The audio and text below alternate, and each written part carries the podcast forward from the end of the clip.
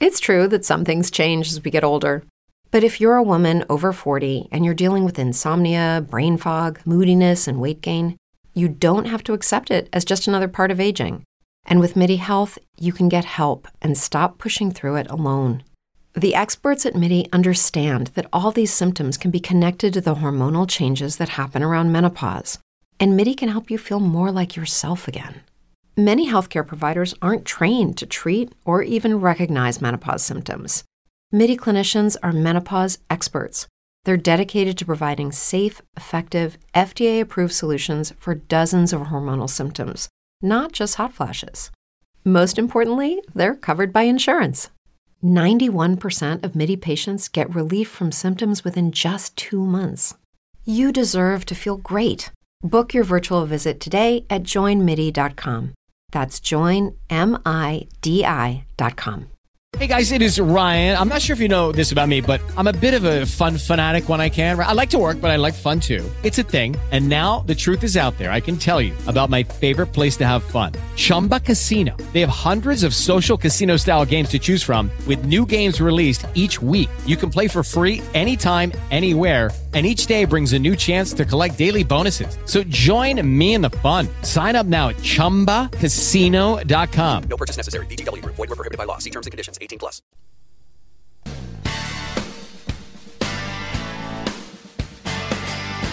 I pledge allegiance to the Bible, God's holy word. I will make it a lamp unto my feet and a light unto my path. Its words will I hide in my heart, that I might not sin against God. Don't you know that I believe, I believe, I believe in the Word of God. Yeah, yeah, I believe, I believe, 'cause He made me believe. Welcome, ladies and gentlemen. Welcome to the program. We are your hosts, Joe and Matthew. Uh, wow. Um, boy, have we got some things to talk about tonight. So I'm just going to pass this plate to Joe and uh, get his take on it and why we're even doing this because this is Joe's idea. So, Joe, what say you? What say me? Um, goodness, uh, this is something that's that's been on my melon uh, ever since uh, I think, well, through the Bible and, and through your work as well, um, discovering coming Earth changes that. Uh, uh, no one else talks about. Nobody else wants to talk about it. It's it's when, when I've looked personally. When I've looked personally, um, uh, other platforms, if you will, it's always allegorical. Uh, you know, Isaiah 24 or uh, other such verses um, that describe something that is almost indescribable. Um, it's it's it's almost that that thing that nobody wants to talk about because if it's if it's true, then then holy, you know, you're just oh, oh my gosh kind of moment, and it's one of those things that when you look at it, you you literally have to believe it. You have to deal with it. You have to come to grips with it, and you have to believe what God's telling you, and realize that that yes, uh, everything that he says uh, is going to take place. The Earth is literally going to go back to a zero degree axis, and when that happens, everything is going to change uh, dimensions. Um, but it, it's it's it's one of those things that how do you describe all this? How do you get this message across and not uh, have everyone uh, running for the hills? So I guess I thought that's why we should uh, kind of talk about this. Boy, um, boy, that's that's an understatement. Um, why doesn't anybody want to talk about this, Joe? That that is a very good question. Uh, it looks like that our live stream is about to get interesting. Um, uh, John wants to join. So we're going to let's see how to do that. We'll go back. We'll go to call, add, um, John. Um, let's cross our fingers, okay, uh, Joe? Let's uh, Cro- hope that we can do this. Okay, so it. he should be being called right now.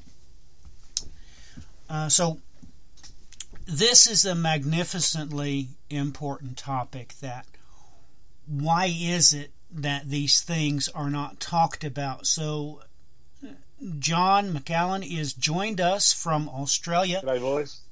uh, it is good to get you in the saddle pre tomorrow morning. Of course, for you, it's the evening we're going to be writing. But, um, Yeah. John, let me ask you the same question. I mean, you've just missed a few minutes here, so so you're really fresh in the saddle. Um, what's your views on the earth changes that are coming? They're all over the Bible. Um, the earth is not going to be any way uh, that it is right now. I mean, God gives us plenty of details that the earth is literally going to change for the thousand years of Christ. Why does nobody talk about it, John? Is it is it an anathema to them? What What's your thoughts? I think for most, I think for most them, it's outside the scope of their biblical view. I don't think it gets on their radar mostly, Matthew. Well, that that is a I real really don't. shame. Yeah. Can I offer, offer this? I think the reason it doesn't is that because um, it doesn't fit well into lifestyle preaching. Hard to preach lifestyle preaching when um, the heavens and the earth are going to be renovated by fire, etc. You know, you're they misunderstand. I think a lot of the time, bringing comfort to believers isn't telling them what they want to hear; it's telling them what they need to hear from the scriptures. You know, there's and I think that that's a big deal. At least in the circles that I've moved in, most people's eschatology doesn't go much further than really hoping that there's a pre tribulation rapture. Once you get past that, whatever else happens after that, they're not worried about or not interested in because, well, they'll be with God and it'll get sorted out. Well, that that's exactly that's exactly true, John. It's like, well, for one, they they we have to be very clear with with what we're saying here. There is emphatically a relocation event. So the real problem here is not the alagismothea. It's it's not that we're going to be changed, but they think they're going to heaven to be with God the Father, and so who cares? And even if that's true, Uh-huh. even if that would be true, which it's not true, but if that would be true, um, they're still told that whoever is not located on planet Earth, they will come back with Jesus, right? So I don't get it.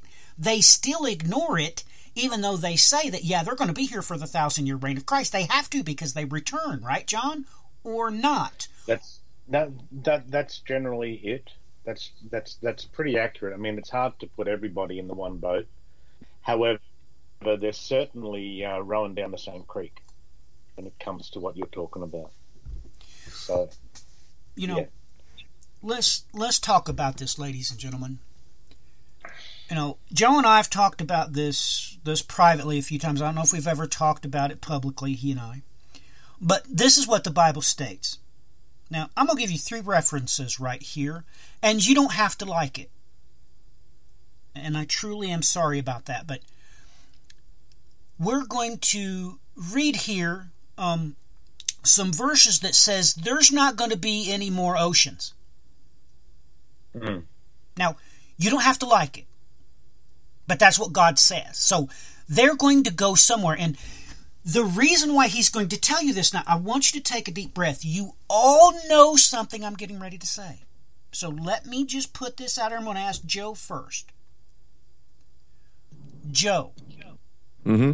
when it comes to the millennial kingdom and the Temple Mount, is there anything supposed to be happening with a, a body of water that flows out of the Temple Mount? Yes or no?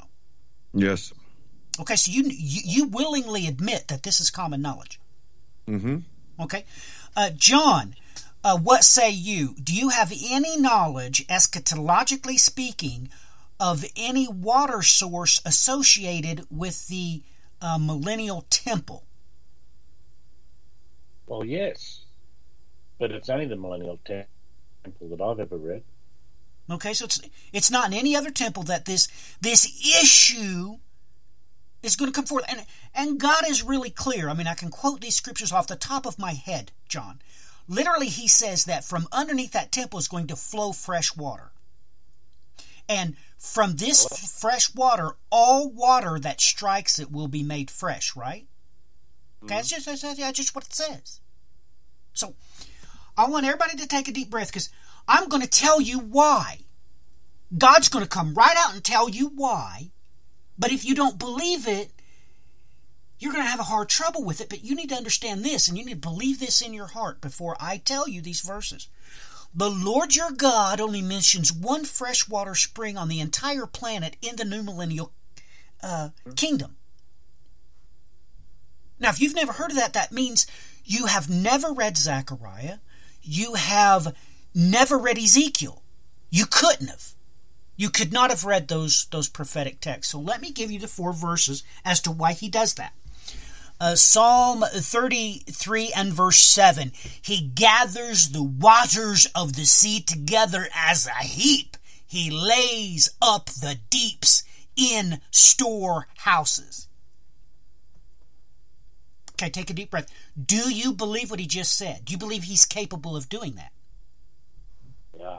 Because he just said he's going to pile them up and then he's going to put them in storehouses. That's what he said. He's literally describing on a much grander scale what happened during the New Madrid earthquake. Now, you can please look this up. Just look this up just for a little while. Look up New Madrid earthquake and Mississippi River flows backwards. Now, that's a real event. I went to the secured level in the Indianapolis Public Library. You had to hand over your driver's license just to get to these files. And I read the personal diaries of what happened during that earthquake. So I can assure you it was real. So God is saying he's going to do this on a grandiose global scale. So let's see what Isaiah chapter 50 and verse 2 states about it. Why was there no man when I came? Let's let's take pause. Yeah. Ladies and gentlemen, I love you with all my heart, and that's that that's why the three of us are up here trying to tell you what is to come. And I'm here to tell you, yes, the Lord Jesus Christ is coming. There is no doubt to that. But he's not going to come until God sends him, and God comes first. Now, look, you need to do a personal Bible study on the day of the Lord. You all know it. Just for some reason, due to a pre-tribulation event you've you've studied, you've dislocated the great day of the Lord with something else.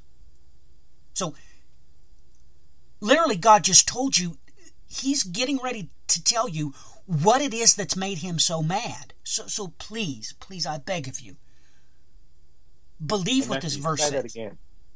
Say that again because it's you, put it really well. It said dislocated the day of the Lord. You have something else. you have really well put. you have dislocated the day of the Lord due to the study of a pre tribulation event. I'm not going to name that event, event because it is nameless. Because mm. I'm sorry, John, and I'm sorry, Joe. I love you both with all my heart, but I'm not going to lie to you. That word's not in the Bible. Yeah, we know it. So, so let's finish this verse, but just please believe, ladies and gentlemen, this is the God your Father. And He really is coming. And when He gets here, He finds no one that's come to Him. So, so please listen. I'll read it straight through, or I will try. Because I am led by the Holy Spirit, and sometimes God's Word will provoke me and I'll have to stop. So I'm going to try to read it through. It's just, just one verse. So Isaiah chapter 50, verse 2. Why was there no man when I came? When I called, why was there no answer? Is my hand too short that it cannot ransom? Or have I no power to deliver? Behold, I dry up the sea with my rebuke. I make the rivers as a wilderness. Their fish stink for lack of water and die of thirst. Ladies and gentlemen, you can take that to the bank. The Lord your God is going to do exactly that. And just to make sure that his children understood that he wasn't playing word games, he let you know, by the way, if you're going to think up some flight of fantasy, I'm going to put the period at the end of the sentence. Just so you know what I'm talking about, the fish is going to die. Yeah. Okay, so there's no question about what he's talking about. Just none. Let's go to Nahum, the first chapter and the fourth verse. He rebukes the sea and makes it dry. He dries up all the rivers. Bashan and Carmel wither. The blossoms of Lebanon wither. Okay, just so you know, the reference to these three locations, one of them, of course, is the mighty cedars of Lebanon. Mm-hmm. He's letting you know the ground moisture has went to zero. I assure you, those huge cedars of Lebanon have very deep roots. Okay? So when he says he he gathers up all the water, letting you know that's exactly what he means. All the moisture is going to be redis- redistributed. Okay, let's read Isaiah chapter 19, verse 5. The waters from the sea will dry up, and the river will be parched and dry. What part of that didn't you believe, Joe? What part did I not believe? Yeah, what part didn't you believe? There's no part that I did not believe. Okay, so if this being the case, all that water had to be put somewhere. And God comes out literally, He, Lord have mercy. An entire section of Ezekiel is dedicated to this landscape. Yes, it is. That's true. And all this water creates a blister under the Temple Mount. You can take this to the bank. This is what the Word of God says. That He gives you two location names. The southern location we don't know, but the northern location we do know. And it's about four and a half miles from the Temple Mount. He says He's going to raise the entire plateau up. It's going to become a raised mountain. And it's going to do that because of this issue at water. Don't you realize what He's saying? There's so much water in the crust of the earth, it blisters out, it oozes out from the Temple Mount. That's what it is. And when it comes out, it of course has been supernaturally and super physically filtered of all saline. Yeah. The descriptions are quite clear. It comes out fresh water. I, I, I'm not lying to you. Please read the chapters involved. Now, I know sometimes I get Step into the world of power, loyalty, and luck. I'm gonna make him an offer he can't refuse. With family, cannolis, and spins mean everything. Now, you wanna get mixed up in the family business. Introducing The Godfather at ChumbaCasino.com. Test your luck in the shadowy world of The Godfather slot. Someday, I will call upon you to do a service for me. Play The Godfather now at ChumbaCasino.com. Welcome to the family. VGW Group. No purchase necessary. Void where prohibited by law. See terms and conditions. 18 plus. Lucky Land Casino asking people what's the weirdest place you've gotten lucky? Lucky? In line at the deli, I guess? Aha, in my dentist's office. More than once, actually. Do I have to say? Yes, you do. In the car before my kids' PTA meeting. Really? Yes. Excuse me, what's the weirdest place you've gotten lucky? I never win and tell. Well, there you have it. You can get lucky anywhere playing at LuckyLandSlots.com. Play for free right now. Are you feeling lucky? No purchase necessary. Void where prohibited by law. 18 plus. Terms and conditions apply. See website for details. You know, I go off on these diatribes, and, you know, the brothers said here real quietly will act like an idiot. So I want to thank both John and Joe for being patient. Um, Joe, uh, what say you? Um, that's. I mean, stated. Uh, so yeah, I don't have any issue with what what was what was uh, stated at all. So. Um, yeah, I'm well. I'm not gonna. Okay, all right. They they they have they have such a hard time with this. I'm not going to go into because th- this this has everything to do with the heavens as well, as far Yes, as keeping up. And I I don't want to I don't want to go into that at the moment. Um, but that that has everything to do with the verses that you, you know one, is specific, specific. It just always hits me of what he's talking about on on both. Well, as above, so below, so to speak. Um, Yes, but this is one of those this is one of those things that you know the things that that normally uh, you know you and I have talked in private and it's disturbing to me that that this is called uh, well it's it's it's almost called a lie or it's called I'm trying to think of the word I just it just escaped my head a second ago but um, basically it's it's looked at as a large earthquake or just you know I, I think I think some of the descriptions have been given is is, is a you know a, a 19 or something on the Richter scale Right. and and this isn't what God's saying at all this is this is this is actually him redesigning the footstool Yeah. And Um, it's so John, what say you? I think I think we're on the same page. I mean, there have been many sources of spiritual information in the world, but uh, there's only one source of truth, spiritually speaking. And what he's doing here, that water, which right throughout the scriptures, it speaks of it speaks of truth, the, the Memhaim, the living water, etc. Here, Mhm. he's closing up every source of water that there is, bar one. And that one, like I said, it springs forth. It feeds from from the mountain of God, and it says it goes to it goes both ways. It goes in and it goes out to the hinder to the sea on the hinder part, and to the other one. But there's only one source of it, and it's going to collect somewhere. So whatever's left, whatever is there, once the Lord has um, done his remodeling or finished his remodeling, there's only one source of that. And at the very beginning, the Spirit of God hovered over the face of the waters. Well, there was only one source of that at the beginning, even though it's not necessarily perfectly the same thing. Typologically, it fits. There's one source at the beginning, and the Father manipulated what he had created in order to bring an outcome that suited his creative intent. And so he separated the waters from the dry land, etc., etc. This way, it's almost a reversal. It's almost like he's separating the dry land from the waters. Man, that's good But he does, he does feed the waters again.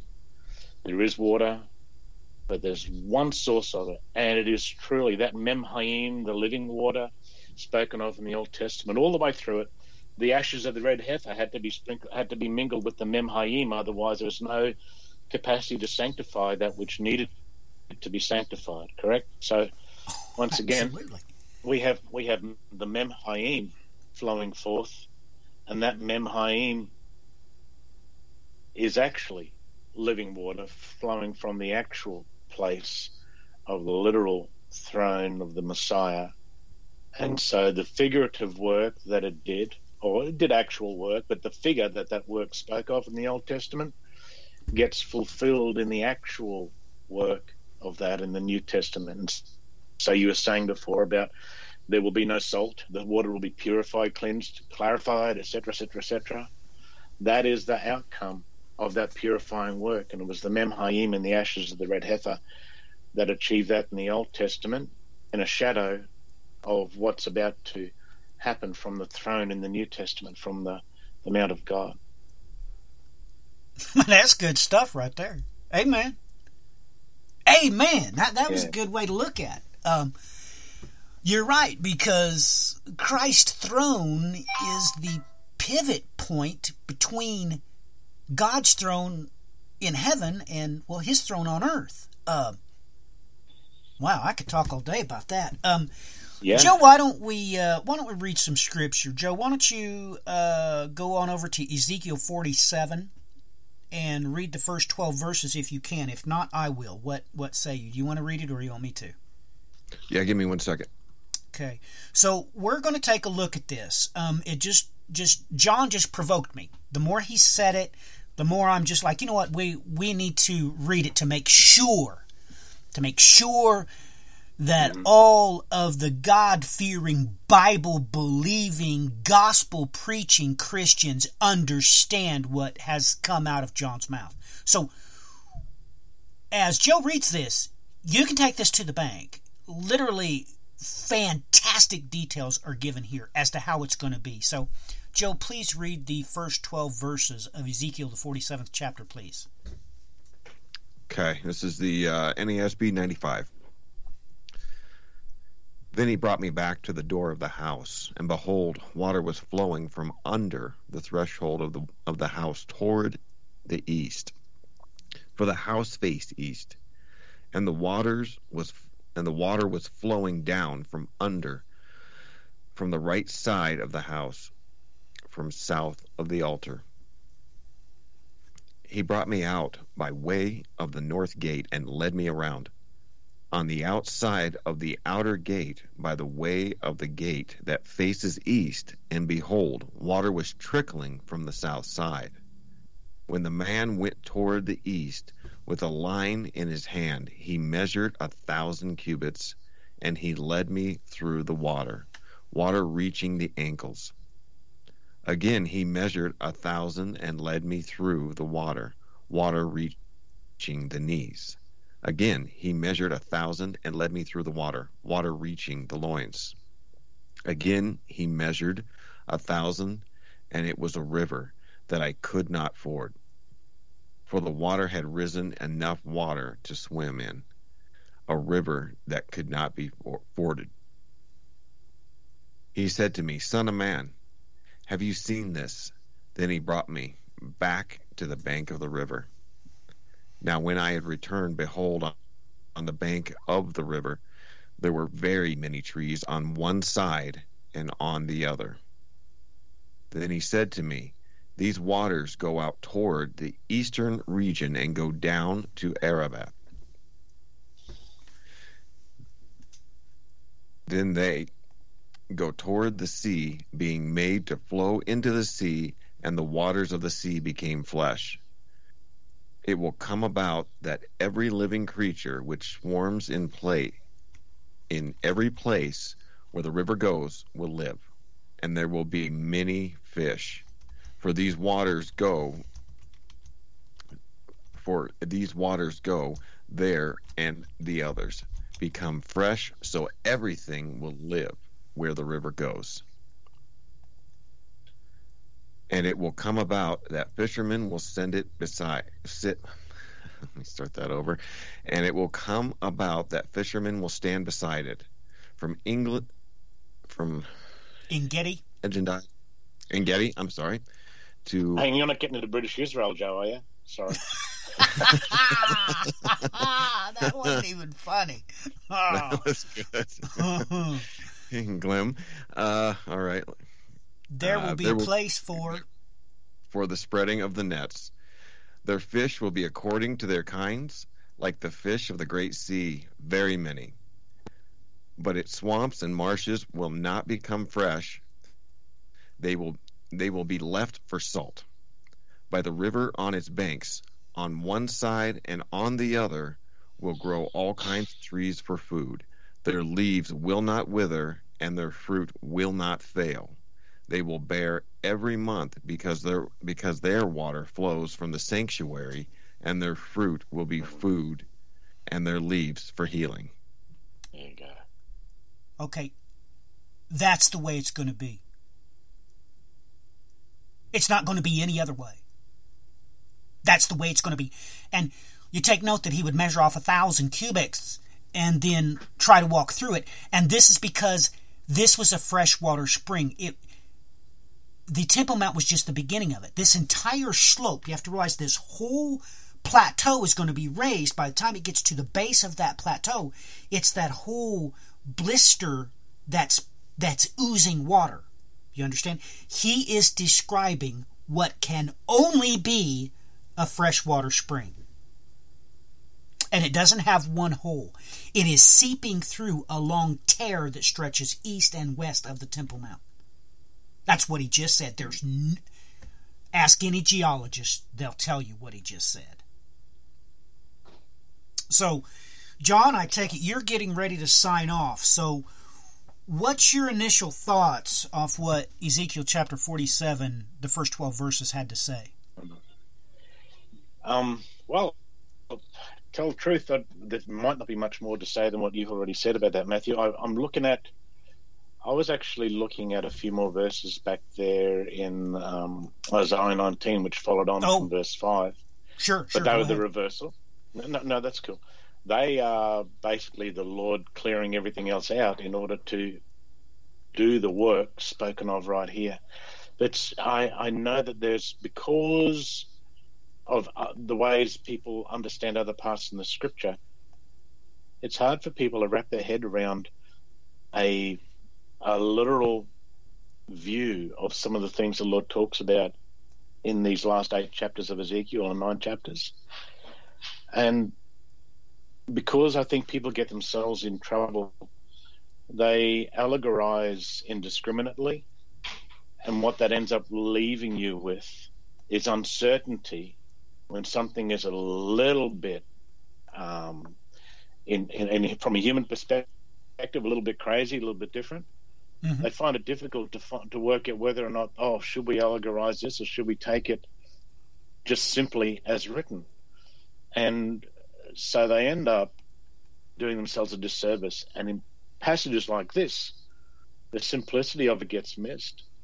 He just told us really plainly this is like reading a running sheet of what God has planned. This is like um, going to a concert and you receive the program so you know who's coming on next.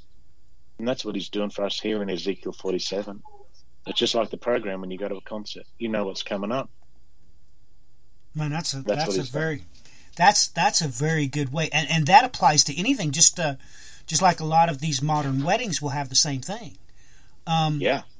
Uh, Hey, you know, you'll have you Listen, have guys, special. love you. Got a bolt. Okay, all right, John. Um, God bless. guys. Godspeed, buddy. Yeah. I will see you tomorrow morning. Amen. Thanks, yeah, John. I'll see you this evening. I love you, Joe. Bless you, bro. Hey, love you too. Bye bye.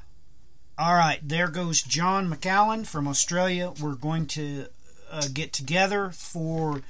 Uh, he seems to be obsessed with Psalm 76, uh, the riddling of the Assyrian false prophet. Uh, so talk to him tonight, and of course that'll be his tomorrow, or will be his tomorrow night. So remember, there's a day difference there. So that's going to be 7:30 in the morning tomorrow morning before I get off to church. Um, so please tune in for that. I'm not sure how John wants to do that. Um, if he wants to do Google Meets, you can certainly join us, Google Meets, uh, or it might be here on Spreaker. I'm not sure which he prefers. Um, so please look for that. Like I said, that'll be coming tomorrow at 7:30 a.m. Mountain Time. Um, you know, Joe. um, you know, this is just one thing that that we've talked about. Let's let's do this. I am going to uh, talk about something, ladies and gentlemen, that that's probably going to disturb you. Okay, because God doesn't have a problem coming right out and telling you how it's going to be. Okay, so uh, I'm going to read from my uh, upcoming book, uh, Terra Erectus. I'm just going to read a little bit, and um, I'm going to get Joe's comments on it because uh, here again, just just like this issue of fresh water from uh, Christ's throne, he really does come right out and tell you, and he expects you to know what's going on. He really does expect you to know. So, anyway, uh, this from the forthcoming book, uh, Terra Erectus. When it comes to the measurements and measuring instruments in the Bible, Ezekiel's temple stands alone. Starting in chapter 40, Ezekiel is taken to the land of Israel in a vision and given detailed plans to the third and final millennial temple. It is from this temple that Jesus, the returned and triumphant Christ, will rule from for a thousand years. The entire layout, not only of the temple itself, but also of the Temple Mount, is given via a measuring reed or rod comprised of six units of lengths called cubits. The cubit was an ancient measure, much like a yardstick or meter stick, and was approximated off of the 1 3 5 ratio. This ratio utilizes the width of a man's hand as the base measure. The ratio is achieved by there being three hand breadths in a foot and five hand breadths in the forearm length. The forearm length or cubit was determined by measuring the tip of the middle finger to the bottom of the elbow. Ezekiel chapter 40 and verse 5. And behold, there was a wall on the outside of the temple all around. In the man's hand was a measuring rod of six cubits, each of which was a cubit and a handbreadth. So he measured the thickness of the wall one rod, and the height one rod. For the purpose of this temple, however, the royal cubit With Lucky Land slots, you can get lucky just about anywhere. Dearly beloved, we are gathered here today to. Has anyone seen the bride and groom? Sorry, sorry, we're here. We were getting lucky in the limo and we lost track of time. No, Lucky Land Casino, with cash prizes that add up quicker than a guest registry. In that case, I pronounce you lucky. Play for free at LuckyLandSlots.com. Daily bonuses are waiting. No purchase necessary. Void where prohibited by law. 18 plus. Terms and conditions apply. See website for details. But was used. This type of cubit added an additional handbreadth to the length. It is confirmed in chapter 43 as well. Ezekiel chapter 43, verse 13. These are the measurements of the altar by cubits, the cubit being a cubit and a handbreadth. The base shall be a cubit, and the width a cubit, and its border on its edge round about one span. This shall be the height of the base of the altar. Now,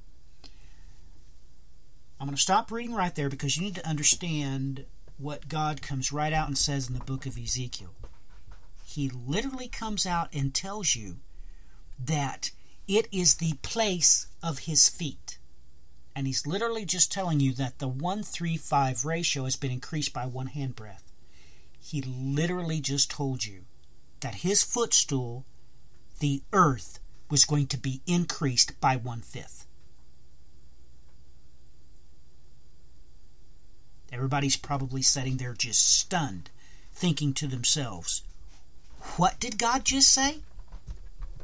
Yeah, literally speaking, He came right out and told you. Okay, just for confirmation, let's read Ezekiel chapter 43 and verse 7. He said to me, Son of man, this is the place of my throne and the place of the soles of my feet, where I will dwell among the sons of Israel forever. And the house of Israel will again defile my holy name, neither they nor their kings by their harlotry and by the corpses of their kings when they die. He literally just come out and told you. Let me state again, just so once again, just like the dead fish, he's making sure you know exactly what he's talking about. I'll quote again. He said, This is the place of my throne and the place of the soles of my feet. This is the whole reason why, in both verses I told you, he gave illicit instructions to increase the size of the soles of his feet by one handbreadth. Now, let me go through this again. This is attestable in all knowns of science archaeology, written documents. We've found these cubits. We know how what what the length is, by the way. Remember, the cubit was based off the 135 ratio. One hand breadth. There were three hand breadths in the sole of the feet. There were five hand breadths in the length from the tip of the elbow to the middle finger. And he literally just told you to add a hand breadth to that dimension. So whether you like it or not, God just said he was going to increase the size of his footstool by one fifth. Now, let me just pass that back off to Joe. Joe, your mic. What say you? Mm. Well, I, I, I don't have a problem with that. That's um, that's exactly what he says he's going to do, and and you have been given all the measurements. You've been given everything to to know uh, beforehand what his impact is going to do um, to this earth, to this planet, to our dwelling place. That it increases in one fifth, and this is this is actually quite a beautiful thing. And I think John McAllen really stated it quite well too, of, of saying it's it's well a shadow or, or a reversal of, of what was done or where we're at today, let's just say. So going Well- forward, you know, um, it's yeah, I can I can see where where you would want to not touch this, you know, i- i- and, and say it's allegory.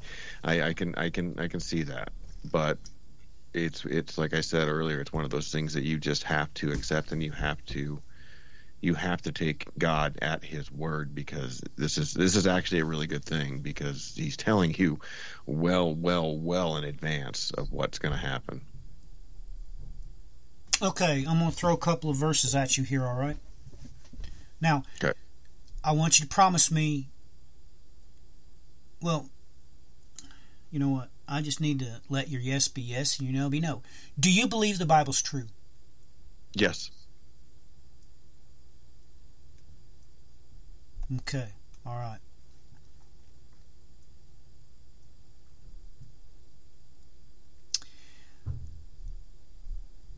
Ladies and gentlemen, we're going to read a couple of verses here, and they're going to be hard for you to digest. They really are. They're going to be hard for you to digest. Psalms chapter 46, verse 6. The nations made an uproar, the kingdoms tottered. He raised his voice, the earth melted.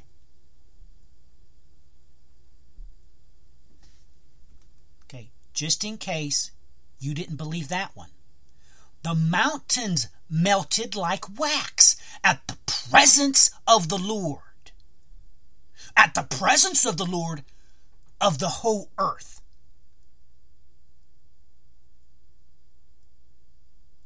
Joe, do you know of any geological mechanism that would not only uh, rectify these verses, but literally describe them to a perfect T? Do you know of any geological process like that? You mean as far as uh, uh, melting as wax? Um, Yeah. The the, Yeah. the only thing that, that comes to my mind is uh, liquefaction. But, Describe I mean, that for me. What's liquefaction liquefaction is basically um, it, it would be such a it's the harmonics of an earthquake that cause liquefaction it's it's that vibration or that frequency that causes the the ground to vibrate and it literally it, it breaks up the soil and it causes it almost to move like, like liquid So you're saying that this actually happens. This isn't a I mean this isn't a pipe dream. You're you're actually describing a geological process here. It's literally Absolutely. called So this has happened before. We've got record of it. we have tons of record So so describe to me the types of things that happen with this liquefaction. What what are some examples, some pictures you can get that would depict this type of thing? uh, historically um, uh, i don't have an earthquake coming to mind um, realistically I, I mean I, I think i sent you oh gosh you can just go on youtube and Well- i know they have documentaries on all the Well- liquefaction that well- has happened in the past so Well, the pictures that you see, what's happened? It, are the trees upside down? What's what what happens in these pictures? Um, I mean, buildings will fall over, trees will fall over. Um, well, well, describe that. So, you mean the buildings fall down? yes, there you go. Well, They, they, it's, it's like the earth opens up, if you will. so they don't fall down as in collapse. They're not collapsing. Here, let me rephrase that. So, normally during an earthquake, when a building comes down, people are crushed within it, right? Right. No. so that's what you're describing? I'm describing that the earth literally becomes almost like the sea, and things start to sink. So, you mean these buildings fall over without being crushed? Yes.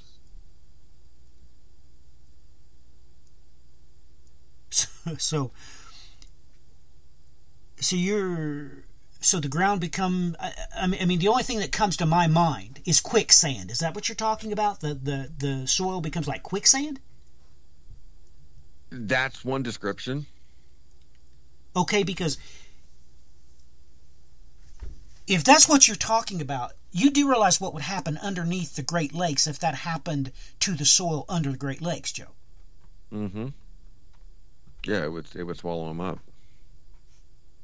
it would literally absorb them Mm-hmm. Um, so I, I, I wonder. I mean, you and I can't be the only ones that's come to this conclusion. I mean, surely there's got to be eschatology experts out there somewhere that has declared that yeah, um, God really wasn't lying. Um, he really is gonna do this in Psalm 97, verse 5, what he said. What what he said he's gonna do in Psalms 46, verse 6, he, he's, he's really going to do that. Because it's funny. I've never heard anybody say that. Have you? I, I don't want to say that there's not because I only speak one one language, but you know to, to be fair to to others out there that maybe speak multiple languages that are listening to us right now, saying yes, I'm on your I'm on page with you, but uh, to the Western world and and and just to the English language, no, I have not. Well, at least you're honest. Um, you know, and um, do we got time to read 11 verses? Yeah. Okay, all right. Well, we're just going to read Psalm 46 because, you know, I got a feeling that the Lord is not going to respect you, Joe, because He don't respect me either. I found this out a trillion times because every time I read the Bible, He just tells me whatever you know, whatever He wants to say. Right. I mean, He doesn't stop and ask me how I feel about a topic. I mean, He may you, but He doesn't me. He just doesn't respect me. He just I comes haven't. right up to me and just bam gives it to me. Amen. No, I I, I haven't had that. Okay, So, all right. amen. Well, well, let's see what he's got to say. Uh, I, I- you know, I got a feeling somebody's going to talk about it that knows exactly, knows exactly what's going to happen. Um, let's see here. Verse 1 For the choir director, a psalm of the sons of Korah, set to Alamoth, a song. Yeah, I told you, Joe. I told you to be somebody that would know what was going on. God is our refuge and strength, a very present help in trouble. I'm sorry. this reminds me of the birth pangs. But anyway, um, verse 2 Therefore we will not fear though the earth should change, and though the mountains slip into the heart of the sea, though its waters roar and foam, though the mountains quake at its swelling pride. Selah. There is a river whose streams make glad the city of God. I'm going to pause right there. Uh, I know what he's talking about, and I know where that's going to come from, and I bet you he's going to finish the verse that way. Let me see. Maybe I'm psychic. The holy dwelling places of the Most High. Yeah, we just talked about that. That's that water that flows from uh, God's throne, actually. Verse 5 God is in the midst of her, she will not be moved. God will help her when morning dawns. Uh oh, ladies and gentlemen. if you ain't no, I need to I need to go ahead and finish. Uh, verse six. The nations made an uproar, the kingdoms tottered. He raised his voice, the earth melted. By the way, what was that gathering of nations there? Yeah, that was the mighty Assyrian getting ready to invade the Holy Land. He does it, and God just told you what he does. Verse 7 The Lord of hosts is with us. Now, John, I'm going to stop right here. Um, have you ever heard Jesus called the Lord of hosts? Has that ever been ascribed to Jesus? You cut out. Say that again. Have you ever heard Jesus referred to as the Lord of hosts? No, sir. No, of course you have not. Whenever you find that in the Old or New Testament, you let me know. Okay, because he, he was just he was just slapping us both in the face. The Lord of hosts is with us. The God of Jacob is our stronghold. Selah. Come behold the works of the Lord, who has wrought desolations in the earth. He makes wars to cease to the end of the earth. He breaks the bow and cuts the spear in two. He burns the chariots with fire. Cease striving and know that I am God. I will be exalted among the nations. I will be exalted in the earth. The Lord of hosts is with us. The God of Jacob is our stronghold. Selah. Joe, did you hear what the Lord your God said? Comments. He just said everything we talked about. Yeah, and you, you realize that he made, well, let me read that last verse again. The Lord of hosts is with us. The God of Jacob is our stronghold, Selah. The only time that's ever happened is during the Exodus, Joe. Yep. Okay? And in that window of opportunity, you could only perceive the Lord your God as a vortex. Amen? Amen. Okay? I mean, it was a whirling wind, a tornado, whatever anybody was. This is what he's saying. And by the way, just so you know, Joe, this hasn't ever happened. Okay, let me Right. Let me be very clean with you. I assure you that what he just described never happened in the country of Egypt. Never happened, buddy. No. Now, he's obviously referring to that, but he's talking about the whole earth. Mm-hmm. So he just literally come out and told you, well, we're going to title this chapter. Would you title this chapter um, The Day of the Lord? Yeah, I would. You wouldn't title this The Day of Jesus. No. No. No. No, no, no, you wouldn't. So, why has this been dislocated out of the tribulation timeline, Joe? Because let's talk about this. They're basically, you know, basically, you know, two kinds. There's those people that believes that the prophecies are future, and there's those that believe that all the prophecies are in the past. Let's take the book of Revelation. The people that say all the prophecies are in the past, they say that what the book of Revelation describes is the destruction from 70 AD. Right? That's what they say. The other people say that all these prophecies are in the future, and both of them better figure this out. This chapter ain't happened yet. Because, um, well, what's the big ruckus that we got going on in mainstream news right now about, um, about this country that people are trying to evacuate from because we was over there making war, right?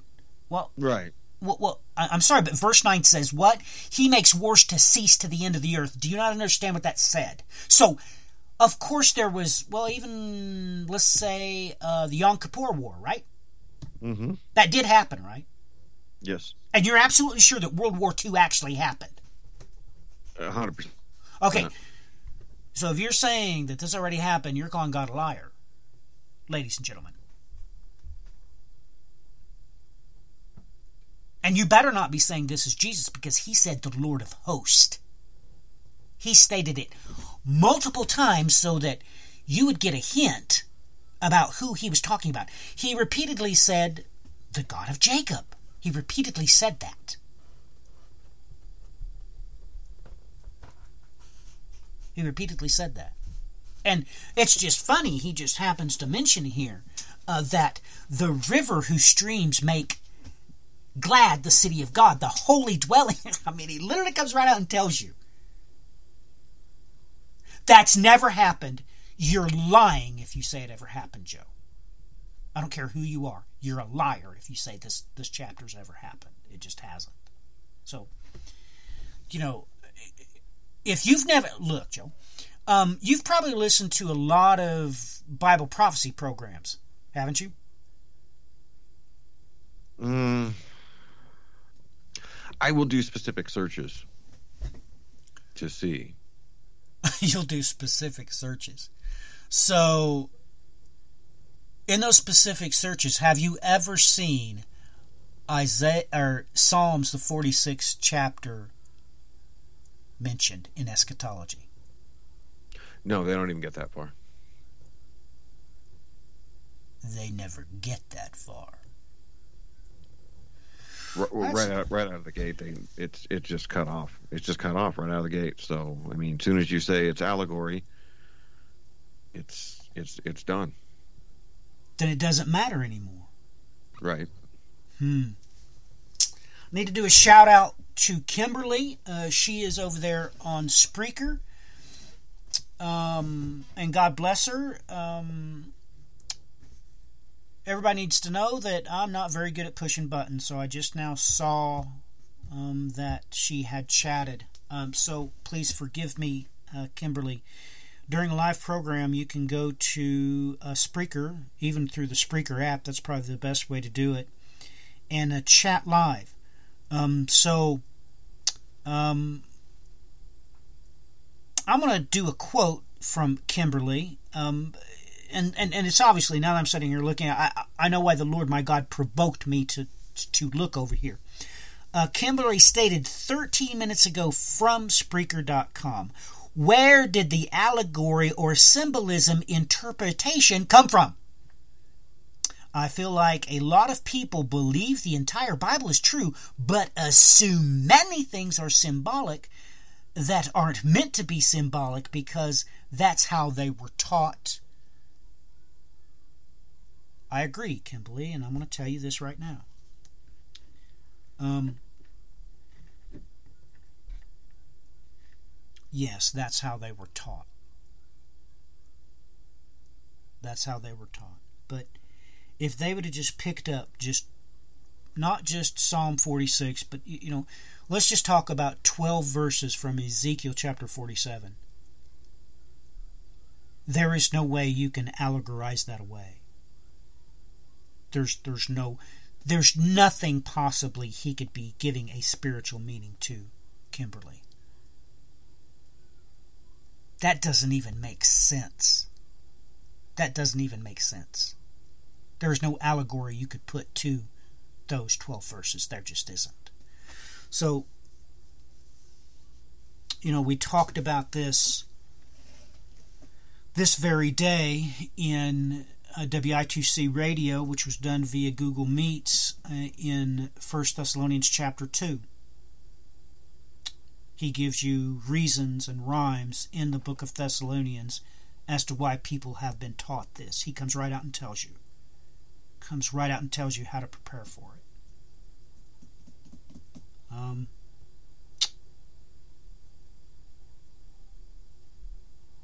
wow. So that's why, Kimberly. Um, so everybody needs to read not only First Thessalonians but Second Thessalonians. You, you need to read it because the entire, all of it, is to prepare you for what is to come. All of it. That's why God wrote it. Joe, did you know God didn't write the Bible to confuse you? Absolutely.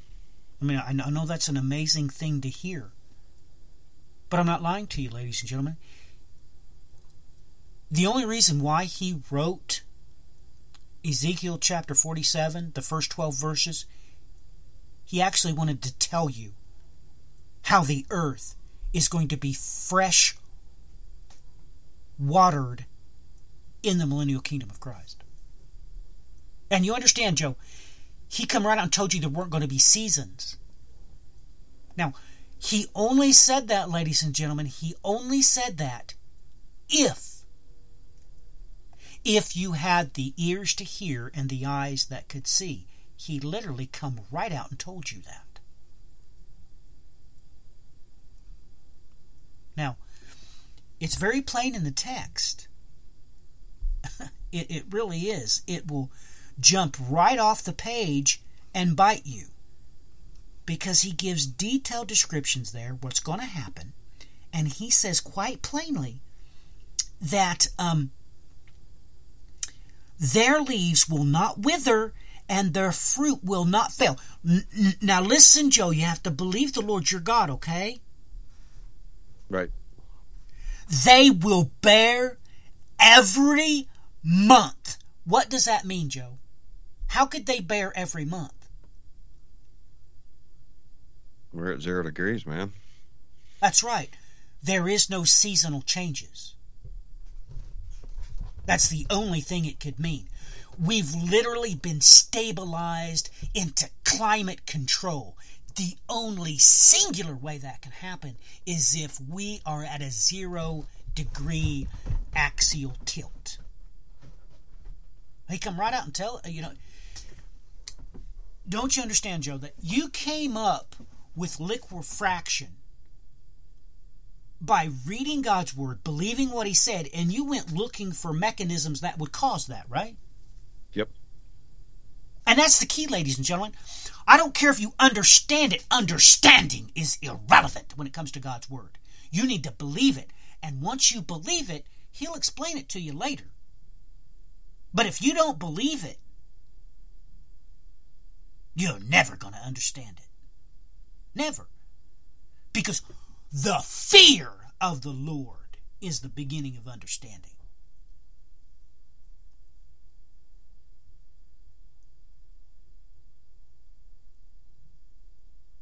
Ladies and gentlemen, you need to write that down somewhere. Because the Lord, He is God. And what comes out of His mouth, you can take to the bank. That's what's going to happen. And in that order. And He always repeats the order, by the way. He repeats it over and over and over and over and over. And you know what? It's amazing how people quote certain passages in the Bible. You know, let me do this.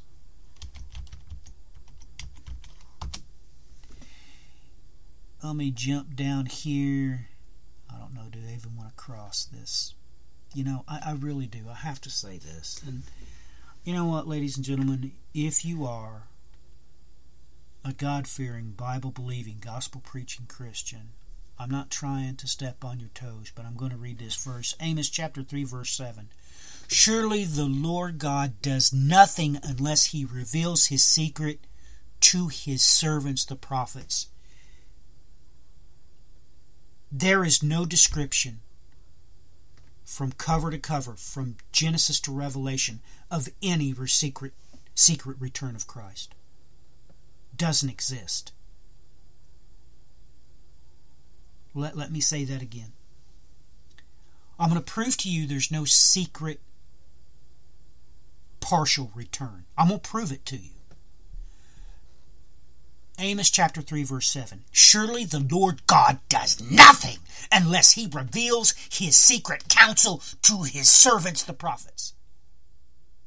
There is no such prophecy of millions of people just disappearing.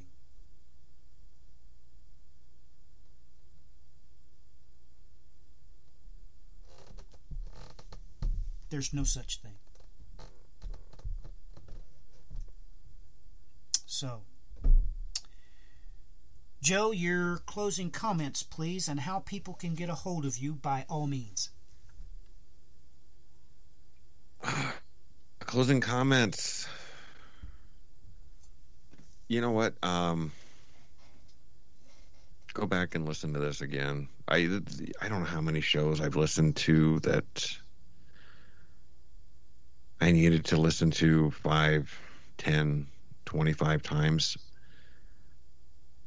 It doesn't matter. It it doesn't. You put your ego aside. If you got to read it uh, 25 times, it, it doesn't matter. But he will lead you to all truth. You just have to be willing to, to, to let him do it because once you take his hand, once once once you let him lead, man, believe it. Just believe it, please.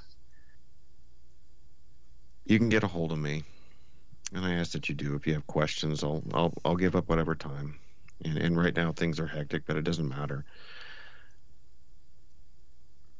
You can get a hold of me at uh, my email is whatfor the numerals 401 at gmail.com. You can find me also on uh, I think my last thing that I really stay on is Facebook, and that's uh, jamiezidla.9. But uh, what for 401 gmail.com.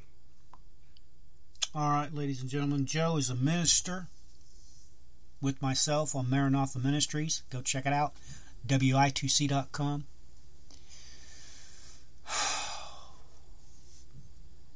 I'm so done with Facebook, it's ridiculous. Um, we just downloaded Google Chats.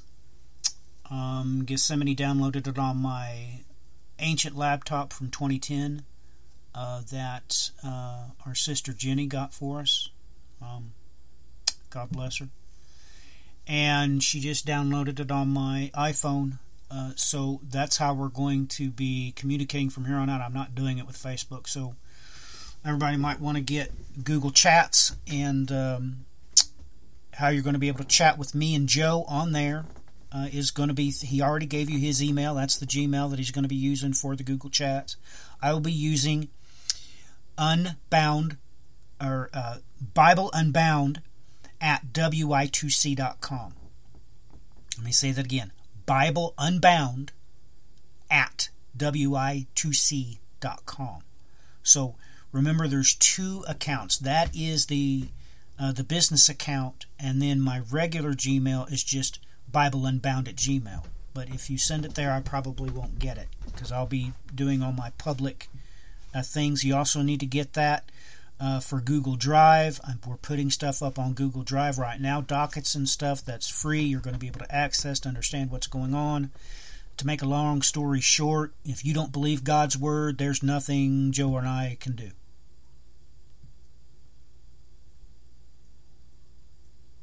There's just nothing Joe and I can do. If if you refuse to believe it, I, I don't I don't know what I can do. We could certainly do another couple of Earth changes because we never even talked about, um, you know, the big Jurassic Park movie that you know they showed the whole world those little bubbles in the amber, ladies and gentlemen. Do you know what they found in those bubbles? Because that's where you're going. I mean, I could go on all day about the coming earth changes. We just talked about one little bitty thing. We talked about the water that's going to issue from the Temple Mount. I mean, that's one little bitty thing. So. Yeah, I think I think yeah, I think we're gonna have to keep going. just keep going.